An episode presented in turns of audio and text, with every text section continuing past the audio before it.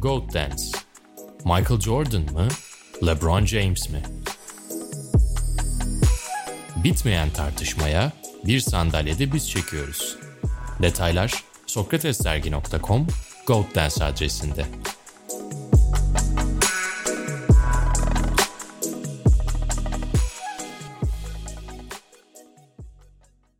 Sokrates'ten herkese merhabalar. Yepyeni bir projeyle, 4 bölümlük mini bir projeyle karşınızdayız efendim. God Dance'le karşınızdayız. Burada Biraz son dönemin GOAT yani spor tarihinin, basketbol tarihinin en iyisi kim tartışmalarından esinlenerek yeni bir seriye başladık. Zaten sokratesdergi.com slash GOATDance adresinde de temel bilgileri görebilirsiniz. Yani NBA 2K oyununu temel ölçüm olarak belirliyoruz. Oradaki modları kullanarak temelde Jordan ve LeBron'u karşı karşıya getirdiğimiz bir seri bu. Ben İnan Özdemir bugün ilk bölümde Orkun Çolakoğlu ile birlikte bu GOAT projesinin temelindeki GOAT kavramının yani sporun en iyisi, sporun en büyüğü, basket basketbolun en büyük kavramını biraz tartışmak istiyorum. Orkun hoş geldin. Hoş bulduk İnan.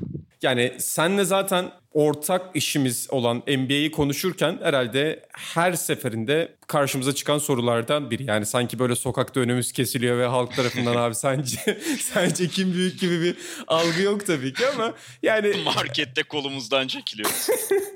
hani öyle çok yoğun da bilgi yok yani. Bana özellikle sokakta yani bu konuda çok ciddi bir ilgi yok ama en azından insanların basketbol konuşulan mecralarda çok merak ettiği konulardan biri. Merakı da geçtim. Herkesin çok keskin fikirleri olan konulardan biri. Yani biz de zaman zaman bu konularda tercihimizi belirtmişizdir. Zaman zaman tercihimizi belirtirken belirttiğimiz parametrelerin o tercihimizin gölgesinde kaldığı ve yeterince duyulmadığını hissettiğimiz anlar yaşamışızdır bu serüven içerisinde. Sen temel olarak bu GOAT kavramının son birkaç senede bu kadar tartışılmaya açılmasının nedenini ne olarak görüyorsun? Yani bu konuyla ilgili tabii kendimce teorilerim olabilir. Ne kadar doğrudur bilemiyorum. Biraz bence sosyolojiye falan giriyor bunun ciddi anlamda derinlemesine tartışılması. Hani neden sorduğun soru üzerinden devam ediyorum. Neden bu kadar arttı? Ya bir kere sporun içerisinde insanların bir en iyi bulma çabası bunu mantıksız karşılayabilirsiniz, gereksiz karşılayabilirsiniz ayrı ama çok anlaşılabilir bir şey. Bunu bir kenara koymamız lazım. Yani bu eskiden beri var. Yani ilk muhtemelen belli sporların yapıldığı ve izlendiği tarihlerden, dönemlerden beri insanlar şu mu daha iyi, şu mu daha iyi, şu mu daha iyi, hangisi daha iyi, bu grubun en iyisi kim bunları tartışmaya başladı. Ha tabii sosyal medya ile birlikte çok daha geniş çerçevede, çok daha fazla insanla tartışabilir hale geldin Tartışma da beraberinde başka şeyleri körüklüyor tabii ki. Yani burada sadece bir soruya kim en iyi sorusuna yanıt aranır hale gelmiyor. Özellikle son dönemde hani sen dedin ya son yıllarda daha da arttığını görüyoruz ve bunun sebebi ne olabilir diye. Maalesef son dönemde X mi Y mi daha iyi sorusuna gerçek anlamda bir cevap aramaktan ziyade ben X'i tutuyorum sen de Y'yi tutuyorsun sen X'in daha iyi olduğunu kabulleneceksin ulan ısrarı çok öne çıkıyor. Yani ben sana fikirlerimi argümanlarımı sunmaktan ziyade senin de onu kabul etmeni sağlamaya çalışıyorum. Kabul etmediğinde de sen sinirleniyorum. Yani bunu sen ve ben için tabii ki söylemiyorum. Hani herkes anlamıştır. Genel bir şeyden bahsediyorum. Maalesef çoğunluk bu şekilde bu tartışmalara giriyor ve devam ettiriyor. Bunun tabii ki çekici bir tarafı var. Yani bu tartışmaların işte Jordan mı LeBron mu Pele mi Maradona mı? Pele'si kalmadı gerçi bu işin. Maradona mı Messi mi? Hacı mı Alex mi? Bunun çok çekici bir tarafı olduğunu kabul ediyorum. Her zaman da spor var olduğu sürece de benzer tartışmalar olacaktır bu isimlerle ya da başka isimlerle. Ama abi bir taraftan da hakikaten özellikle son yıllarda işte bu sosyal medyanın insanları çok daha fazla bir araya getirmesinin olumsuz belki bir şeyi olarak görebiliriz. Ekseninden çıktı iş ve ciddi anlamda bir tartışmadan ziyade bir kavgaya dönüşüyor başladığında. Tartışma tarafında tutamıyorsun. Ya da en azından iki kişi bunu tartışma olarak götürüyorsa bile malum artık Twitter'da bilmem nereye çok daha fazla insanın o iki kişinin tartışmasına dahil olma şansı var. Başkaları dahil olduğunda bambaşka yollara gittiğini görüyorsun bu tartışmaların. Genel olarak ben bu God tartışmasının da daha popüler hale gelmesinin biraz işte sosyal medyanın kullanımının artması, çok daha popüler hale gelmesi ya da bizim hayatımızdaki yerini arttırmasıyla paralel olduğunu düşünüyorum. Ben burada hani açılışta sen sosyoloji ifadesini kullandın ya bunun sosyal medya tarafını çok güzel tarif ettin gerçekten. Ben zamanla kurduğumuz bağla da bunun çok yakın bir ilişkisi olduğunu düşünüyorum. Yani işte hep bu modern zamanın akışı ve hızıyla ilgili şey denir ya. Aslında modern zamanın temposu o kadar sarsıcı ve o kadar hayatlarımızı kökten değiştiriyor ki sürekli nostaljinin gölgesine sığınıyoruz. Ya da sürekli kendimize bir kaçış alanı yaratmak istiyoruz. Hı hı. Bu GOAT tartışmalarında da tartışmanın öznelerinin yaptıklarından ziyade bizim aslında o öznelerin kendileriyle kurduğumuz bağ daha çok öne çıkmaya başladı gibi geliyor bana. Yani özellikle Maradona Messi tartışmasında da bunu çok görüyorum. Jordan LeBron tartışmasında da bunu çok görüyorum. Yani senin az önce bahsettiğin gibi Jordan ya da LeBron'un daha büyük, Maradona'nın ya da Messi'nin daha büyük olup olmadığından ziyade biraz kendimizi de sanki orada tarihin daha altın bir dönemine yerleştirme hevesi var bunun içinde. Ben onu canlı izledim ya da ben bu çağın canlı tanığıyım. O yüzden de o çağın çok daha heyecan verici olması aslında benim hayat hikayemi de çok daha etkileyici ve çok daha özel kılıyor. Yani biraz jenerasyonel bir olay var. Biraz nesil olayı var bunda. Sosyolojik açıdan bunun da çok ilginç bir süreç olduğunu düşünüyorum. Yani sadece bu değil bir insanın Mesela Michael Schumacher'in gelmiş geçmiş en iyi Formula 1 pilotu olduğunu düşünebilirsiniz. Ama bir kısımda Ayrton Senna'nın daha iyi olduğunu düşünür. Bunların ikisini objektif bir ortamda kıyaslamanız mümkün olmadığı için elbette kişisel bir tarafa gidiyorsunuz ve o kişisel tarafta da 80'lerde çocuk olmak ya da 90'larda çocuk olmak devreye giriyor ve bu aslında bütün o tartışmayı gölgeleyen süreçlerden biri gibi geliyor bana. Abi kesin katılıyorum sana. Yani bunu biz biliyorsun aramızda da bilhassa mesela Kaan Kural'ın da dahil olmasıyla çok konuşuruz. O da benzer şeyleri çok söyler. Bu bahsettiğin şey kesin geçerli. Bu 100 insanın yüzü içinde geçerli olmayabilir ama büyük bir çoğunluk için geçerli oluyor işte. Benim dönemimde en iyisi oynandı. Ben ona tanık oldum. Yani bu döneme de tanık oluyor ama mesela bu dönemki birçok insana göre bir avantajı varsa 80'leri atıyorum izlemiş, Maradona'yı izlemiş. Ben tanık oldum. Bana soracaksınız.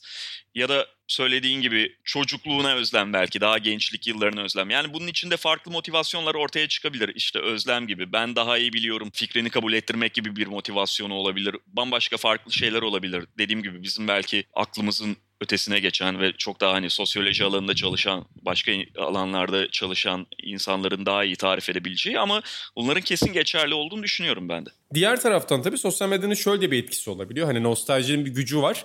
Ama sosyal medyanın da bir yakın zaman yanılgısı denilen yani recency bias denilen bir tarafı da var. Yani biz sosyal medyada çok kullandığımız şeylerden biri işte çok görüyoruz. Mesela Cristiano Ronaldo'nun 4 gol attığı bir maçtan sonra tabii ki yakın 10 senenin de birikimiyle birlikte Cristiano Ronaldo en büyük oluyor. Ama Messi'nin 3 hafta iyi oynamasıyla o süreç bir anda Messi'ye dönüyor. Bu LeBron için de geçerli. Bu yakın zaman yanılgısı da aslında yeni jenerasyon ya da benim de dahil olduğum daha yeni izlemeye başlayan insanları yanıltan bir süreç herhalde. Yani iki taraflı bir yanılgılık var bu hikayet. Çok mümkün abi bence de. Yani bunun içine biz de düşüyor olabiliriz. Çoğu insan da gerçekten düşüyor ve hakikaten şey yani son sözü kim söylemişse o an için söylüyorum tabii. Son söz diye bir şey yok. Hayat, tarih devam ediyor. En azından yani o sporcuların söz konusu sporcuların kariyerleri devam ettiği müddetçe. Ama o hafta için son sözü kim söylediyse sanki o anda da tartışmayı o kazanmış gibi oluyor. En azından belli insanların gözünde. O konuda kesin katılıyorum ama bir de tabii bu işin şeyi var. Yani artık iyiden iyiye belli figürler için özellikle bu Cristiano Ronaldo, Lionel Messi için geçerli. Messi Maradona'da şu anda bir tanesinin kariyeri belki devam etmiyor ama o da devam eden bir tartışma. İşte Jordan Lebron'u var bunun zamanında LeBron Kobe'si vardı. Artık hakikaten şey yani taraftar kampları doğmuş durumda zaten. İki taraflı izleyerek falan da sanki bunu sürdürmüyorlar. Yani işte benim taraftarı olduğum kişi bir şey yaptı hemen bununla ilgili laf yetiştireyim ve bununla ilgili bir bayrak sallayayım, tezahürat yapayım gibi devam ediyor.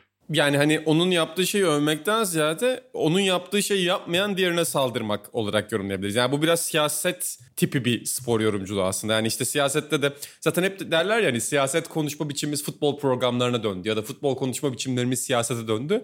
Bu genel herhalde hayata bakışımızla alakalı. Yani şu anda X bir şey yapan insanla değil, onu yapmayan insan üzerinden X bir şey yapan insanı övmek daha geçer akçe gibi geliyor evet. insanlara konuşma içerisinde. Evet maalesef. Burada basketbolun ben çok önemli bir yanı olduğunu düşünüyorum yalnız. Yani mesela futbolda da kesinlikle doğru parametreler bulup yapabilirsiniz ama mesela Avrupa basketbolunu dışarıda bırakıyorum. Çünkü orada da çok ciddi bir arşiv sıkıntısı var. Yani siz tabii ki Dejan Bodragon'un oynadığı maçlara ulaşabilirsiniz şu anda. Ama mesela Drajan Petrovic'in, Toni Kukoc'un bile Avrupa'da oynadığı maçlara ulaşmak çok zor ki 70'leri 60'ları hiç sayamıyorum bile. Yani mesela Sabonis'in gerçekten sakatlanmadan önce Baba Sabonis'in, Arvidas Sabonis'in kaç tane full maçına internetten ulaşabiliriz? Çok zor bunun sağlıklı parametresini bulmak. Ama NBA özelinde neredeyse 70'lerden itibaren ama özellikle de 80'lerden itibaren oynanmış bütün anlamlı ve büyük maçlara ulaşma şansımız var ki ne mutlu hani sen bunların bir kısmını esportta anlattın bu sefer. Hani klasikler kuşağında 90'lar, 2000'ler, 80'ler, 2010'lar birçok maçı tekrar anlatma şansı buldun. Bu anlamda NBA'in arşivi herhalde bu tartışmayı hani daha anlamlı ya da yapılabilecek en anlamlı yerlerden biri kılıyor gibi geliyor bana. Burada sana yani sormak istediğim şey baktığında sen mesela 80, 90, 2000, 2010 Hani bunların birçoğunda maç anlattın. Tabii ki yakın dönemde daha çok maç anlattın. Temel parametren ne senin bir tartışmayı yaparken burada? Yani o oyuncunun bireysel yetenekleri elbette önemlidir ama oyuncuların beraber oynadığı oyuncular, bulunduğu dönem, takımının kuvveti, rakip takımların önemi, o dönemki basketbolun oynanış biçimi, bir dönemde izolasyon ağırlıklıdır, bir dönem üçlük ağırlıklıdır. Hangi parametreleri kullanıyorsun burada ve senin için hangi parametreler önemli? Abi en başta şunu söyleyeyim. Yani ben gerçekten ne kadar az önce söylediğim gibi spor devam ettiği müddetçe GOT tartışmaları da devam edecek, var olacak desem de kendi adıma jenerasyonları özellikle Kaldı ki zaten GOT denen şeyi tartışırken ister istemez jenerasyonları kıyaslamak durumdasın. Farklı jenerasyonları kıyaslamanın çok sağlıklı bir şey olmadığını düşünüyorum. Hiç sağlıklı bir şey olmadığını düşünüyorum hatta. Buradan illa bir tuhaflık çıkacaktır ya da illa gerçek anlamda düzgün şekilde kıyaslayamadığın şeyler ortaya çıkacaktır. Orada da yaptığın kıyaslama sakatlanıyor benim gözümde. Yani bugün işte iki tane oyuncu kıyaslıyorsun. İsim vermeyeceğim hani yine X ve Y diyeceğim bir tartışma yanlış anlaşılma olmaması için. X'in kariyeri boyunca karşı karşıya geldiği rakipler farklı. Y'nin kariyeri boyunca karşı karşıya geldiği rakipler çok farklı. Söylediğin gibi işte basketbolun oynanış tarzı falan da daha farklı oluyor ama en başta böyle rakipler gibi direkt bir farklılık var. Ve tamamen farklı rakipler üzerinden oyuncuları şampiyonluk sayıları, belli istatistikleri üzerinden kıyaslamaya çalışıyoruz. Bence burada bir kere gerçekten ciddi anlamda sağlıklı bir sonuca varmak imkansız. Benim bakışım bu. Ama yine de bir şeyleri hani zorlayacaksak mesela rakiplerin güçlerini, dönemlerini mümkün olduğunca göz önüne alarak belli bir şeye oturtmak ve rakipleri farklı dönemlerden rakipler de olsa, farklı yıllardan aralarında 20, 30, 40 yıl olan rakipler, takımlar da olsa ya şu takım şundan çok daha iyiydi. Bu oyuncu da bu takımda çok daha fazla karşı karşıya geldi gibisinden değerlendirmek, bunu bir kenara koymak bence önemli. Bu birincisi. Oynanan basketbol dedin değil mi? Mesela Hı hı, aynen verdiğin öyle. örneklerden biri. O biraz daha benim için arkalarda kalıyor. En azından hani belli bir dönem sonrasını, 70 sonrasını falan konuşuyorsak eğer. Hani ondan öncesi tabii ki çok daha farklı bir basketbol ama ya da işte 80 sonrasını konuşuyorsak her oyuncuyu kendi dönemi içerisinde yine de kıyaslayabiliriz. Ama basketbol stilinden ziyade rakipleri ve ligin genel ortamını bence tartmak en kıymetli şey. Gerçekten bir kıyaslama yapacaksak. O zaman hangi platformda, hangi ortam içerisinde oyuncunun savaş verdiğini biraz daha anlamaya yakın olabiliriz. Ve dönemleri kıyaslayacaksak, aralarında işte 20-30 yıl bulunan oyuncuları kıyaslayacaksak bunu bir kere yapmamız elzem diye düşünüyorum. Yani benim için birincisi bu. Hani zaten orada söylediğin temel hani basketbol, o dönemin basketbol atmosferini anlamak için hakikaten arşive dönüp baktığımızda yani sadece istatistik değil sadece oynanan oyuna baktığımızda gerçekten en zorlanılan taraflardan birinin temel çok temel bir şey olduğunu, pozisyon sayısı olduğunu görüyoruz. Yani istatistik olarak bunu eşitlemek mümkün. 100 pozisyonu üzerine koyduğunuzda zaten her dönemin pozisyon sayısını çıkardınız ya da o pozisyon verimliliğini çıkardığınızda dönemler arasındaki basketbolun ritmine ve o ritmine uygun olarak oyuncuların bazı dönemlerde daha iyi istatistikler, bazı dönemlerde daha düşük istatistikler yaptığını görmek mümkün. Ama oyunun genel havası çok farklı gerçekten. Yani 80'lerin ortasından bir Lakers maçı izlediğinizde siz ya da Denver'ın o dönemki bir basketbolunu gördüğünüzde 10 sene sonra aynı Denver Nuggets'ın bir takım olarak 10 sene sonra oynadığı basketbola baktığınızda iki farklı basketbol olduğunu görebiliyoruz. Yani burada o yüzden de Jordan, Kobe ve LeBron üzerinden mesela 3 farklı dönemi koyduğumuzda 3 farklı basketbol çıkıyor. 90'lar çok sert savunmalı. Ama savunmanın sertliğinin başka biçimde olduğu bir dönem. Yani pota altı sertliği çok dikkat çekiyor belki ama skorerlerin daha az spacing içerisinde yer aldığı, oyunun çok daha dar bir atmosferde oynandığı ve el kol müdahalesinin skorerlere özellikle daha çok yapıldığı bir dönem. 2000'lerle birlikte oyunun biraz daha genişlediği ve izolasyonun arttığı görüyoruz. 2010'larla birlikte oyun çok daha hızlanıyor, oyun çok daha keskinleşiyor ve artık karar verme süreniz 7-8 saniye inmeye başlıyor. O yüzden de zaten bir dönemin işte sert savunması o sertliği 2000'lerde başka şekillerde 2010'larda başka şekillerde ifade ediyor. Yani sen artık azman gibi pivotla o sertliği göstermiyorsun ama 7 saniyede karşı potaya gelen bir oyuncunun karşısına çok hızlı bir başka savunmacı koyarak o sertliği ya da o savunma konsantrasyonunu gösteriyorsun. Herhalde her dönemin karakteristiğini yakalamak burada çok önemli basketbolu incelerken. Abi kesinlikle öyle. Yani zaten kıyaslama, dönem kıyaslaması yapılacaksa hani sen söyledin ya öne aldıkların neler diye. yapacak insanlar için de gerçekten o dönemleri izlemiş olmaları, yaşamış olmaları gerekmiyor ama sonradan geriye dönük izlemiş olmaları çok önemli. Çünkü eğer izlememişsen, gerçek anlamda bir fikrin yoksa ve sadece işte belli anlatılar üzerinden hareket ediyorsan o zaman bir yanılgıya düşebiliyorsun. Ben bunu şey için söylüyorum. Bu sadece geriye dönük söylediğim anlaşılmasın. Yani bugünkü basketbolu ya da bugünkü futbolu izleyip 80'lerde çocuk olan, doğmamış olan ve o dönemi yaşamamış, izlememiş olanlara söylemiyorum. Bunun tam tersi de geçerli. Hani ilk başta kulağa nasıl tam tersi e, geçerli gibi bir şey akla gelebilir ama şu şekilde geçerli. Abi 80'lerde diyelim ki 90'ların ilk yarısında çok ciddi bir futbol izleyicisi, bir basketbol izleyicisi herhangi bir insan. Ondan sonra kademeli olarak izlediği bu sporlara ilgisi azalmış. Bugün de böyle göz ucuyla bakıyor. Arada bir izliyor. İzlerken de böyle şey diye bakıyor işte. Ya ulan bunların da oynadığı basketbol bu. Bu ne? Cıt cıt faal oluyor. Bu ne? Allah kahretsin diye kapatıyor televizyonda. Şimdi o da tam tersine zamanda izlemiş ama bugün izlememiş oluyor benim gözümde. Bu işte futbol için de geçerli ya da farklı sporlar için de değerlendirebiliriz bunu.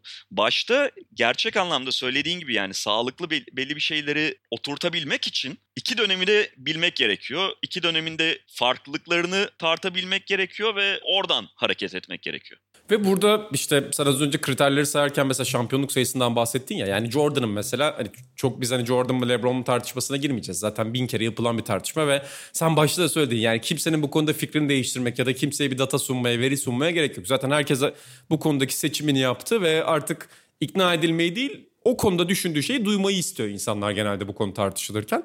Ama mesela çok basit bir örnek olarak söylüyorum bunu. Michael Jordan'ın gelmiş geçmiş en büyük basketbolcu ya da en büyük sporcu olma verisinin temelinde yenilmezlik vardır. Yani 6 kere finale çıkması zaten herkesin bildiği bir hikaye. Ki Terry Rozier çok yakında öğrenmiş bunu. Hani 6 kere finale çıkmış, 6 kere finale çıkıp 6 kere NBA şampiyonu olması. Daha önce kolejde şampiyonluk elde etmesi. Bütün bunlar Michael Jordan'a en büyük veriyi sağlayan şey ki Jordan da genelde yüzük sayısını çok ciddi bir kanıt olarak söyler. Yani bu konuda tartışmaya açık olmadığını belirtir o yüzük üzerinden yaptığı şakalarda. Evet. Ama arşivleri gezerken şeyi fark etmiştim ben ve o çok hoşuma gitmişti açıkçası görmek açısından. 80'lerin sonunda 90'ların başında Jordan ilk şampiyonluğunu aldıktan sonra hatta ikinci şampiyonluğunu aldıktan sonra Michael Jordan'ın gelmiş geçmiş en büyük büyük oyuncu olduğunu yönelik Sports Illustrated'da yazılar çıkıyor mesela. Aynı şekilde 86 yılında bunu Larry Bird üzerinden yapıyorlar. Jack McCallum gidiyor 86 ya da 87 sezonun ortasında daha 7. 8. sezonunda Bird ama inanılmaz bir 7-8 sezon zaten anlatmaya gerek yok. 3 tane şampiyonluk zaten gelmiş. İnanılmaz sezonlar ki sakatlık olmasa belki çok daha fazlası gelecekti. Ve onun gelmiş geçmiş en iyi oyuncu olduğu üzerinden bir case sunuyor. Daha önce aynı şeyi Karim Abdul-Jabbar'ın kariyerinde görüyoruz ki şu anda mesela kariyerin ilk bölümü biraz daha NBA'in tırnak içinde karanlık çağlarında kaldığı için çok göz ardı edilen bir oyuncudur. Halbuki kolej ve NBA kariyeri en kusursuz oyunculardan biri. Ama daha önce bu aynısı Karim Abdul-Jabbar için de yapılıyor. Yani biz bugün tamamen her şeyi şampiyonluk sayıları üzerinden endekslerken aslında hep benim altını çizmeye çalıştığım şeydir bu. Genelde o oyuncuların lige yaptığı etki, oyuncuların kazanma ya da kaybetmeden ayrı olarak takımların galibiyet sayısını ne kadar ciddi anlamda bireysel olarak arttırdığı, o basketbol oyununda 48 dakika içerisinde yaptığı etki aslında o şampiyonluk sayılarının artmasından çok daha önce fark ediliyor zaten seyirciler tarafından. O yüzden de bugün Jordan'ı sadece 6 üzerinden takdir etmek ya da Larry Bird'ü, LeBron James'i 3'te kaldığı için mesela eleştirmek. Bird konusunda çok yapılmıyor hatırlanmadığı için ama ya da mesela Kobe Bryant'ı 5'te kaldı, 6'ya çıkmadığı için GOAT olamaz diye düşünmek bana biraz bu tartışmanın sakıncalı taraflarından biri gibi geliyor. Yani Jordan'ı övmek için bile aslında sizin 6 şampiyonuna çok ihtiyacınız yok bence. Kesin katılıyorum abi. Yani şey argument senin de söylediğin evet zirveye çıktıktan sonra yenilmez hale geldi. O tabii ki çok önemli ama diğer taraftan işte bu şampiyonluk sayıları üzerinden kıyaslama yapmaya çalıştığında da çok offside'a düşebilirsin. Peki sen bu özellikle son dönemde hani biraz da böyle maç önerisi anlamında söyle. Mesela Utah Chicago finalinin galiba meşhur işte flu game'ini anlattın diye hatırlıyorum. Tekrar e, anlatma ee, şansı yo, buldun diye şeyi hatırlıyorum. ben anlattım abi bu en son maç yani. Ha sen 6. maçı anlattın evet. değil mi? Flu Game'i de Uğur Ozan anlatmıştı. Peki bu dönemde yeniden anlatırken mesela 2000'lerde de olabilir, 90'larda da olabilir, 80'lerde anlatabilir. Anlatırken en zevk aldığın ya da en mutlu hissettiğin maç hangisiydi? Kişisel olarak biraz gideyim. Ya şöyle abi şimdi pandemi döneminde anlattığımız için maç anlatmaya oturduğumda orada özellikle ilk başlarda ilk anlattığım o klasik maçlar için konuşuyorum normal bir maç anlatma psikolojisinde değildim. Zaten daha önce oynanmış bir maçı anlatıyor olmamın yanı sıra o sıralarda evden mümkün olduğunca çıkmamaya gayret ederken ilk kez mesela iş yeri ortamına gelmişim. Böyle işte virüsün bulaşıcılığıyla ilgili daha az şey biliyorum, daha fazla korku duyuyorum. Yani koltuğa oturuyorum böyle neredeyse kuş gibi tüneyeceğim koltuğun üzerine. Aman değdim falan filan telaşı içerisindeyim, korkusu paniği içerisindeyim. Sürekli böyle elime dezenfektan sıkıyorum. Bütün o psikoloji gerçekten insanı insanın yaptığı işi de etkiliyor yani. Mutlaka sende falan da olmuştur başka bir şey yaparken. Abi ilk anlattığım maç hangisiydi bilmiyorum ama ilkinde falan kendimi böyle çok tedirgin hissetmiştim. Normalde yaptığım kadar işi sağlıklı, kendimi rahat hissederek yapamadığımı düşünmüştüm. Yine de abi ya bir de maçın içerisinde de kapılman gerekiyor tabii ki. Yani sonuçta bunların hepsi izlediğimiz, sonucunu bildiğimiz maçlar ve takdir edersiniz ki bildiğiniz, sonunu bildiğiniz bir maçı bir de böyle canlı havası vererek vererek anlatmaya çalışmak bir çeşit rol kesmek ama aynı heyecanı vermiyor. Fakat abi oyunun gidişatıyla falan da bağlantılı olarak biraz böyle daha az kesilmesiyle falan bağlantılı olarak mesela benim en çok keyif aldığım sanırım şeydi. 2000'deki Lakers Blazers maçıydı. Yani daha yakın hmm. tarihli belki çok klasiklere gitmiyorum. Yani 98 Jordan şeyi de son şut maçı da yani Last Dance'in finalinden bahsediyoruz. O da çok güzeldi ama mesela orada benim anlattığım ekrana görüntünün yansıması falan iyice böyle bozulmuş halde geliyordu. Bir böyle zorlandığım oldu yani takip etmeye çalışırken. Çünkü evde izlerken yine bir derece ama bir yandan spikerlik yapmaya çalışıyorsun. Bir de tek başınasın mesela. Yanımda sen de yoksun. O yüzden böyle sürekli oyuncu adı söylemek durumundayım ama gerçekten görüntünün kalitesizliği beni belli noktalarda çok zorladı. Yani saf bir hani hangisinden keyif aldın en çok sorusuna yanıt olarak ben 2000 Blazers Lakers diyebilirim. Zaten aralarında da 2 yıl var. Ama görüntü kalitesi de şaşırtıcı bir şekilde değişiyor değil mi? Yani mesela o Tabii. 2000 Lakers Blazers serisiyle 98 Utah Chicago arasında sanki böyle 20 senelik iki ayrı film izliyorsun gibi. Yani yenilenmemiş bir Hitchcock filmini izliyor gibi hissediyorsun bazen mesela. Biraz daha görüntü şey çünkü blurlu. Aynen aynen. Bir de abi tabii yani bunlardan bağımsız olarak hani sonuçta 98'deki o Chicago-Utah final son maçını ben zaten çok sefer izlemiştim. Blazers Lakers maçını da sanırım çok sefer izlemiştim ama onunla yine arama bir süre girmişti. Ama her ikisinde de keza 94 yılından anlattığım Houston Knicks maçında da o dönemin basketbolu ile ilgili bir şeyleri izlerken böyle her yeni izleyişinde tekrar tekrar bir takım detayları hatırlıyorsun ve şey oluyor. Özellikle bu tartışmalarla ilgili malum işte Last Dance çıktığında yine o tartışmalar çok körüklendi ya işte hı hı. God Jordan'dır. Hatta yani sporun olmadığı bir dönemde Last Dance'in ortaya çıkışı bu biraz önce bahsettiğimiz son söz dinamiğini Jordan lehine harekete geçirdi. Çünkü son maçı Jordan yapmış gibi oldu. Herkes kimse oynamıyorken Jordan son maçını ortaya koymuş gibi oldu bu tartışmaların içerisinde bazı şeylerin ne kadar atlandığını falan mesela tekrar aklıma getirdi o eski maçları izlerken. Sonuçta 48 dakika yani oyun süresi 48 dakika, yayın süresi 1,5-2 saati buluyor. O süre boyunca dikkatle izliyorsun ve aa bak şu da vardı diyorsun. Ya da şu aslında bak ne kadar da önemliymiş gibi ikinci, üçüncü defa düşünmeye başlıyorsun. Bütün bunlar da çok önemli. Ya en basitinden abi o anda tabii ki aklıma gelmedi. Unutmuş değildim ama Chicago Utah serisi işte o son maçın ilk yarısında 4 tane mi ne illegal defense çalınıyor toplamda malum işte o dönem alan savunması yasak ve illegal defense kuralı var. Hakemler bu düdüğü çalabiliyor. Ben şimdi ilk anda mesela ilk çalındığında hakemi de göremedim falan ne olduğunu anlayamadım. Bir teknik faal çalındı. Ondan sonra Amerikalı spikerin kulağıma sesi geliyordu. Oradan bir uyandım mevzuya. Sonra da şeyi fark ettim. Sonuçta benim spikerlik yaptığım dönemde böyle bir kuralı anons etmem ve açıklamam gerekmiyordu. Ya hay Allah nereden bunu şimdi hangi kelimelerle açıklayacağım diye ufak bir şeye düşmüştüm. boşluğa düşmüştüm. E zaten işte biz bu bu sene yani mesela oyunu anlamak derken hakikaten o çok önemli. Yani bu sene mesela işte Kaan Kural'la imza hareketler serisini yaparken Amerikan mutfakta şeye baktım biraz. İşte dribbling'in NBA tarihindeki kökenleri. Yani şimdi mesela Pete Maravich'le Tim Hardaway'in siz nasıl bir driplingci ya da mesela Allen Iverson mı daha iyi, Pete Maravich mi daha iyi diye ya da Cousy mi daha iyi, Allen Iverson mı daha iyi. Sabaha kadar tartışabileceğiniz şeyler ama tartışacağınızı sanmıyorum. Yani kime ne şimdi Bob Cousy'den. Fakat yani bir dönem sizin o topu tamamen avuç içinde kontrol etmenizin bile yasak olduğu bir dönem var. Yani topu elinize aldığı zaman topu pat pat pat vurmak zorundasınız. Herhangi bir şekilde o topu elinizde yarım saniye bırak 0.1 saniye bile bekletemiyorsun. O topu sürekli sektirir halde olman lazım. Şimdi driplingi böyle yapmak zorunda olan bir driplingçiyle tamamen o topu havada yere vurmadan neredeyse bir saniye sağa kadar çekip oradan sonra yere indiren bir Allen Iverson'la ya da Kyrie Irving'le kıyaslamak imkansız. Tabii ki oyuncuların atletik becerileri, fiziksel becerileri, bireysel becerileri çok değişiyor yıllar içerisinde ama hakikaten senin bahsettiğin bu illegal savunma gibi alan savunmasının uygulanabilirliği, uygulanamazlığı, işte boyalı alanda oyuncuların beklemesi, bütün bunları tartışırken bu detaylara bakmak çok önemli. Yani siz Allen Iverson'ın kariyerini tartışırken, Kobe Bryant'ın kariyerini tartışırken onların verimsizliği, skorer olarak verimsiz olduğu dönemler üzerine konuşabilirsiniz.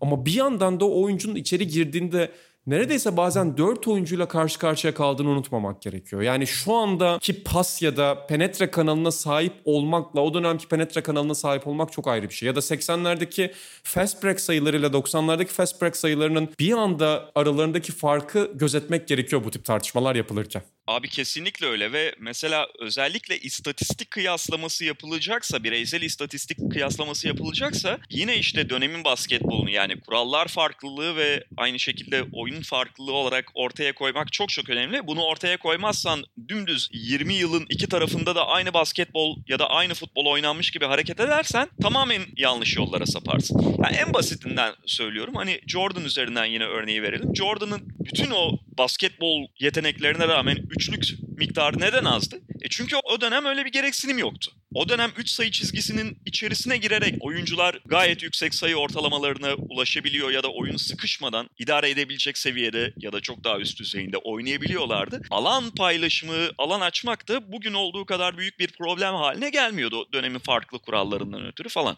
Çünkü kimse Jordan 3 sayı çizgisinin içerisinde oynarken onun alanına bugün başka oyunculara yapılabildiği gibi bir yoğunlaşma ve alan savunması yapamazdı işte bu bahsettiğimiz illegal defense'in varlığından ötürü. Ya kesinlikle öyle. O yüzden de hakikaten o dönemi anlamak çok acayip bir şey. Yani atıyorum bir dönem mesela işte az önce verdiğim örnekten gidiyorum burada.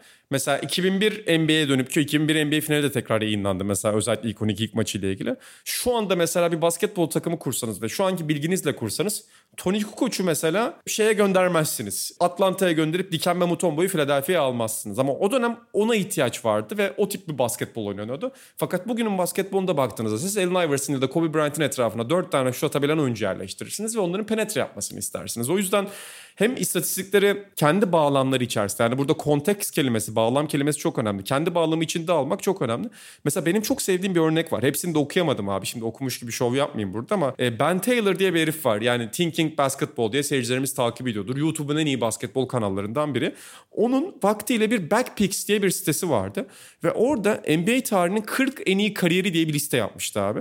Hani herif bir yaz oturup işte George Mikan'dan LeBron James'e kadar herkesin en çok önemli 20-30 maçını izleyip onlar üzerinden onların kariyerlerini ileri istatistik açısından değerlendirdi. Hem film study yani hem maçları izledi hem de istatistikleri değerlendirdiği bir yaklaşım vardı. Yani bu yaklaşım bana en sağlıklısı gibi geliyor. Yani bulabildiğiniz kadar görüntüyü ve o dönemin basketbol havasını yansıtan maçı izlemek ama bunun yanında ileri metriklerle yani dönemler arasındaki farkları gözeten ve bu farkları minimize eden metriklerle bu oyuncuları değerlendirmek çok mantıklı geliyor. E, NBA'in de burada çok ciddi bir avantajı var. Yani diğer sporların sahip olmadığı bir veri ve görüntü zenginliği var NBA'in. Burada sana son bir soru soracağım bu konuda. Sonra futbolla ilgili ufak bir sorum olacak. Mesela sen GOAT tartışması içerisinde, GOAT Dance ya da GOAT tartışması içerisinde düşünebildiğinde aklına gelen oyuncular kimler? Yani bu oyuncular bence bu tartışmanın bağlamı içinde olmalı dediğin kimler var? Ya şöyle abi zaten hani Jordan, LeBron'u artık söylemeye gerek yok. Onlar otomatikman bugün GOAT tartışması, basketbol GOAT tartışması dediğinde zaten ha LeBron Jordan kıyaslaması mı yapacağız diye insanlar düşünüyor. Fakat abi bununla birlikte yani dediğim gibi madem farklı dönemler kıyaslanıyor o zaman abi Bill Russell falan da almak durumundasın. Erken eleyebilirsin ama hiç olmazsa ismi geçmeli. Bana göre yani benim bakışım bu. Çok eski bir dönemden olsa da. Dediğim gibi erken eleyebilirsin. Yani o, o dönemde uzun oyuncu sayısı şu kadardı, zaten takım sayısı buydu vesaire bunların hepsi geçerli argümanlar. Fakat toplu bir tartışma yapılacaksa ya da işte en azından adaylar öne çıkarıyorsak Bill Russell'ı geçmek olmaz diye düşünüyorum. Keza işte zaten 80'lerden Magic Johnson'ı net söyleyebiliriz ve Karim Abdul-Jabbar ikisinin arasındaki dönem öyle de böyle istatistik rekorları kırmış bir oyuncu. Bir dönemi domine etmiş bir oyuncu. Ama sanırım çok da uzatmam bunların ötesinde ya. Ya Larry Bird'ün de kariyeri maalesef çok kısa sürdü şey olarak. Zirve yılları özellikle. Gerçi Magic Johnson'ınki de çok uzun sürmedi. Bilmiyorum hani senin fikrin ne Magic Johnson, Larry Bird ayrımında ama benim görüşüm biraz Magic Johnson'ı alıp Larry Bird'ü kapıdan çevirmek gibi. yani burada Boston Celtics aleyhine bir düşüncenin payı yok ama bunda. Tamamen objektif Yo, standartlardan söylüyorsun. Ben, abi bak ben şunu hep söylüyorum. Yani bazen insanlar belki inanmıyor bilmiyorum ne kadar da söyledim evet. o da ayrı konu ama ben bugün bir takım seçiyor olsam ya da bugünkü halimle aklımla falan 80'lere ışınlanmış ve Lakers Celtics arasında tercih yapacak olsam ben Celtics'li olurdum. Ya da Larry Bird'ü severdim. Benim Lakers'lığım Magic Johnson'ı çok sevmemle alakalı falan filan değil. Ama bu da başka bir tartışma zaten. Güzel bir konu bak bu. Ben de mesela atıyorum Kevin McHale ya da Larry Bird'ü tercih edebilirdim orada. Yani Lakers biraz fazla şey gelebilirdi o dönem bana. Fazla havalı ve yani böyle sınıfın şımarık çocuğu gibi gelip belki o dönem yaşasam Boston Celtics'i seçerdim. Ya çünkü karakter olarak falan ben Larry Bird'ü çok daha yakın görüyorum. Yani çok empati yapabildiğim falan bir insan olarak görüyorum. En azından takip ettiğim kadarıyla. Magic Johnson'ın o sürekli dışarıya kamera önü pozitif hali, sinyalciliği falan o, o beni çok çekmiyor abi ya burada tabii şey de çok önemli. Hani bizim bu bahsettiğimiz isimlerin tabii ki istatistik, veri, oynadıkları döneme vurdukları etki kadar marketing anlamındaki yetenekleri de çok önemli. Yani Magic Johnson dediğinde o gülümsemenin akla gelmesi. Yani Michael Jordan dediğinde spor tarihinde hem belki en büyük ismi hem de en büyük pazarlamacısının akla gelmesi. Ya da LeBron James'in hani kariyerini Twitter'dan tut normal kamusal alana kadar her yerde hem bir dönem çok ciddi zarar görse de her zaman kendini konuşulan bir figür haline getirmesi. Yani bugün Lionel Messi de çok ünlü, Cristiano Ronaldo da çok ünlü ama dünyada bugün belki de bir yere gittiğinde konuşmasıyla, kendini ifade ediş biçimiyle, oradaki personasıyla en etkileyen insan kitleleri LeBron James fiziksel anlamda baktığında. Yani Usain Bolt'un da bir dönem böyle bir etkisi vardı. Ama mesela Michael Phelps'in bir dönem böyle bir etkisi yoktu. Yani bu GOAT tartışmalarında insanların karakterleri ve pazarlama yetenekleri de çok önemli. Belki Karim Abdul-Jabbar'ın bugün bu tartışmalarda bu kadar alınmamasının tek sebebi dönemsel etki değil siyasi anlamda biraz daha kutuplaştırıcı ya da biraz daha kendi içine kapanık. Hatta oynadığı dönemde bile insanların biraz gıcık bulduğu bir karakter olmasıdır. Mesela o Magic Johnson'ın gülümsemesinin yanında. Kesin öyle abi. Kesin öyle ya. Yani ne kadar medyatik olabilirsen, ne kadar popülerlikle sonuçta bunlarla gelen bir şey ve bütün bunlar da avantajına. Burada sen Kobe Bryant'ı kişisel olarak burada ne mesela bizim dergiye Kobe Bryant'ın ölümünden sonra yazdığınız yazıda şey diyordun hani onun kariyerinin farklı bir şekilde gelişimini izlemeyi merak ederdim hep. Hani Jordan gibi bir kariyer seyri olsaydı işte Aha. kolejden gelseydi falan. Bu hakikaten ilginç bir düşünce. Yani o dönemsel şartlar demişken bunu da es geçmemek lazım. Yani şak gibi dominant bir figürün yanına gelmek 3 şampiyonluk getirmiş olabilir ona ki bunlar yani sonuçta onun da emeğiyle gelen şeyler. Şak Allah abi şampiyonluk bunlar demedi. Ama bir yandan da onun GOAT tartışmalarındaki etkisini azaltan bir şey belki de bu 3 final MVP'sinin şaka gitmesi orta. Mutlaka öyle abi. Yani şimdi işte sen o yazıdan bahsettin mesela. Benim çok eskiden beri merak ettiğim konulardan biridir. Kobe Bryant'ın kariyeri de gerçek anlamda Jordan'ın kariyeri gibi şekillenseydi ne olurdu? Birincisi karakteri nasıl gelişirdi? İkincisi ondan sonra basketbol kariyeri nasıl gelişirdi? Karakter derken şunu kastediyorum. Şimdi Kobe Bryant'in lige girişi malum. İşte e, lige girdiğinde 18 yaşını bile doldurmamış halde bir büyük yetenek ve bir büyük star adayı olarak giriyor. Ama içine geldiği takım öyle kolay bir takım değil. İçine düştüğü ortam kolay bir ortam değil. Aynı yaz Shaquille O'Neal transfer ediliyor. Ve Shaquille O'Neal transfer edildiği andan itibaren Lakers için gerçekçi olsun ya da olmasın beklentiler çok yükselmiş durumda. Şampiyonluk adayı olarak görülüyor Lakers. Dediğim gibi gerçekçi olsun ya da olmasın. E şimdi önünde Eddie Jones var mesela. Hani ligin en iyi iki numarası kesinlikle değil. Ama ligin en iyi oyuncularından biri, en iyi iki numaralarından biri Eddie Jones. Zaten oyuncu mesela Jordan'ın unutulan bir tarafı bugün 3 yıl kolej oynamış olması. Dean Smith gibi çok iyi bir basketbol eğitmeninin tedrisatından geçti değil mi Michael Jordan? Evet zaten hep şey derler ya Michael Jordan'ı 20 sayının altında tutabilecek bir insan var dünyada o da Dean Smith diye. O hakikaten evet. çok önemli bir şey. Ha yani mesela öyle bir şey de yok. Öyle bir tedrisattan da geçmemiş. Liseden draft geliyor Kobe Bryant. Ondan sonra işte zor bir takımın içerisine düşüyor. Bir şekilde orada kendi yolunu buluyor. Phil Jackson geliyor. Şampiyonluklar kazanılıyor falan. Mesela şampiyonluklara da Jordan'a göre çok daha erken ulaşıyor. Shaq'ın tabii ki öne çıktığı takımlar ama şampiyonluklara çok daha erken ulaşıyor. E, o şampiyonluklara ulaştıktan sonra belli bir başarıyı daha erken tattıktan sonra yanında bulunduğu oyuncunun gölgesinden bu defa çıkmaya çalışıyor. Belki orada doğru yönlendirenler olmuyor. Zaten ailesiyle biliyorsun ilişkisi çok iyi değil o dönemde. Yani bütün bunlar ciddi faktörler bana göre. Ben o bakımdan Kobe Bryant'ın kariyeri lise sonrasında özellikle farklı gelişmiş olsaydı, mesela NCAA'de köklü bir okulda 2-3 yıl geçirmiş olsaydı, gerçek anlamda onu böyle eğitecek bir koçun elinde olsaydı, daha farklı bir takımla NBA'ye girseydi ne olurdu? Bence gerçekten çok farklı bir kariyer çizgisi izleyebilirdik Kobe Bryant'tan. Yani bunu Jordan'ı o zaman geçerdi anlamında tabii ki söylemiyorum. Bu bir bilinmez ama gerçekten var olmuş kariyerinin daha ötesine geçebilirdi Kobe Bryant bana göre. Belki daha az şampiyonluk elde edip daha farklı bir etki yapabilirdi diyorsun. Ya da daha da fazla şampiyonluk da elde edebilirdi. Onu bilemeyiz. Ama abi ben Kobe Bryant'ın tırnak içerisinde belli konularda erken şımarmasının, belli başarıları erken elde etmesinin kendi kariyerine de mesela 5-6 senelik bir darbe vurmuş olduğunu düşünüyorum. En verimli yıllarından. Birkaç yılını aldı belki de. Çok daha sağlıklı ilerleyen, çok daha böyle kademe kademe yükselen bir kariyeri olabilirdi. Ha bununla birlikte ama yani bu kariyeri üzerinden değerlendireceksek zaten demin dikkatinden kaçmamıştır senin de.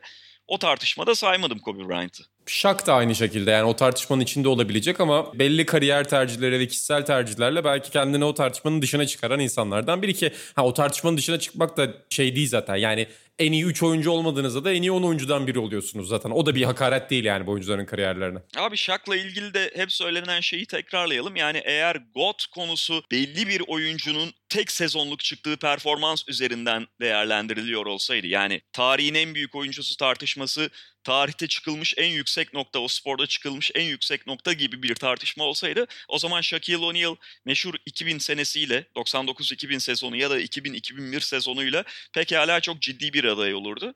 Ama öyle değil abi. Bütün bir kariyeri değerlendirmek durumundayız. Evet bir de özellikle onun kariyer sonunda son 3-4 senede sürekli kulüp kulüp gezmesi ve çok daha düşük rollere razı olması. Hani Tabii diğer ki. GOAT örneklerinde bulunmayan bir şey. Yani Jordan'ın öyle bir şey olmadı zaten zirvede bıraktı. Hani Washington dönemini saymazsa ki Washington döneminde bile acayip maçları ve performansları var.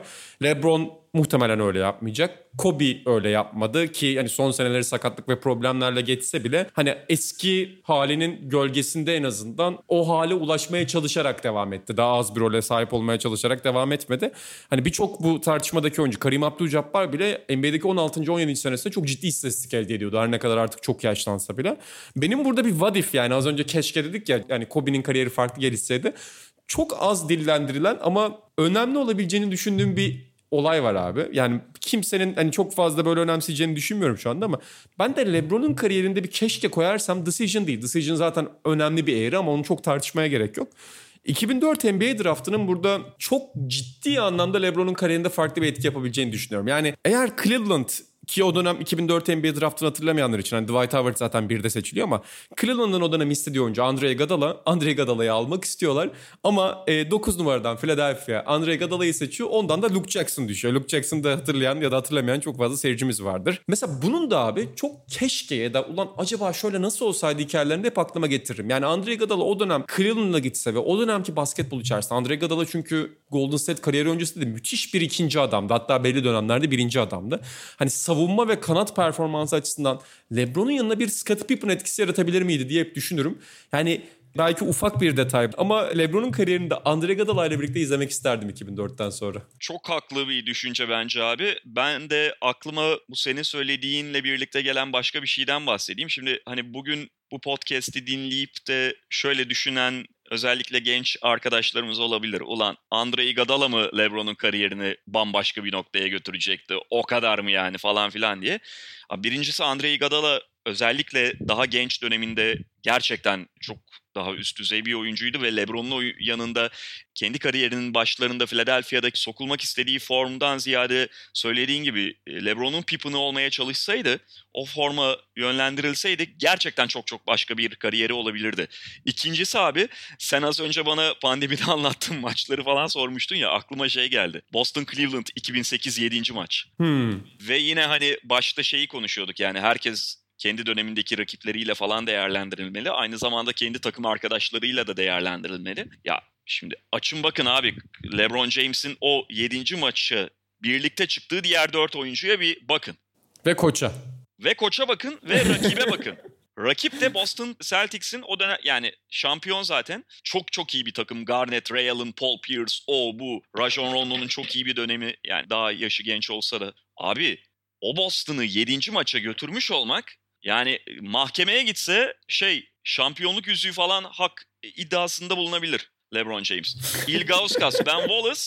Abi Ilgauskas, Ben Wallace, Delonte West bir de galiba Vali Zerbiak. Bu beşle çıkıyor. LeBron'un yanında bu dört oyuncuyla çıkıyor Cleveland Cavaliers. Yani aklıma o geldi. Ve e, söylediğin çok haklı abi yani. Iguodala bir şekilde Cleveland'a düşebilseydi kariyerleri birlikte o dönemde o yıllarda şekilleniyor olsaydı LeBron James ve Andre Iguodala'nın neler olurdu? Yani senin söylediğin maçta ki ben de tekrar Sport'ta senin sayende izledim o maçı. Hani Sasha Pavlovic'in mesela spacing anlamında yarattığı bir cennet var orada. Yani Sasha Pavlovic şey bağlısın orada abi. Sasha Pavlovic senin için çok değerli bir aset. Çünkü yani sürekli Mike Brown'da Ben Wallace'da Ilgauskas yan yana oynattığı için yer yok zaten. Penetre ettiğinde bir Kevin Garnett var bir de Ilgauskas'ı görüyorsun. Bir de orada Kendrick Perkins'i görüyorsun. Bir de Ben Wallace'ı görüyorsun.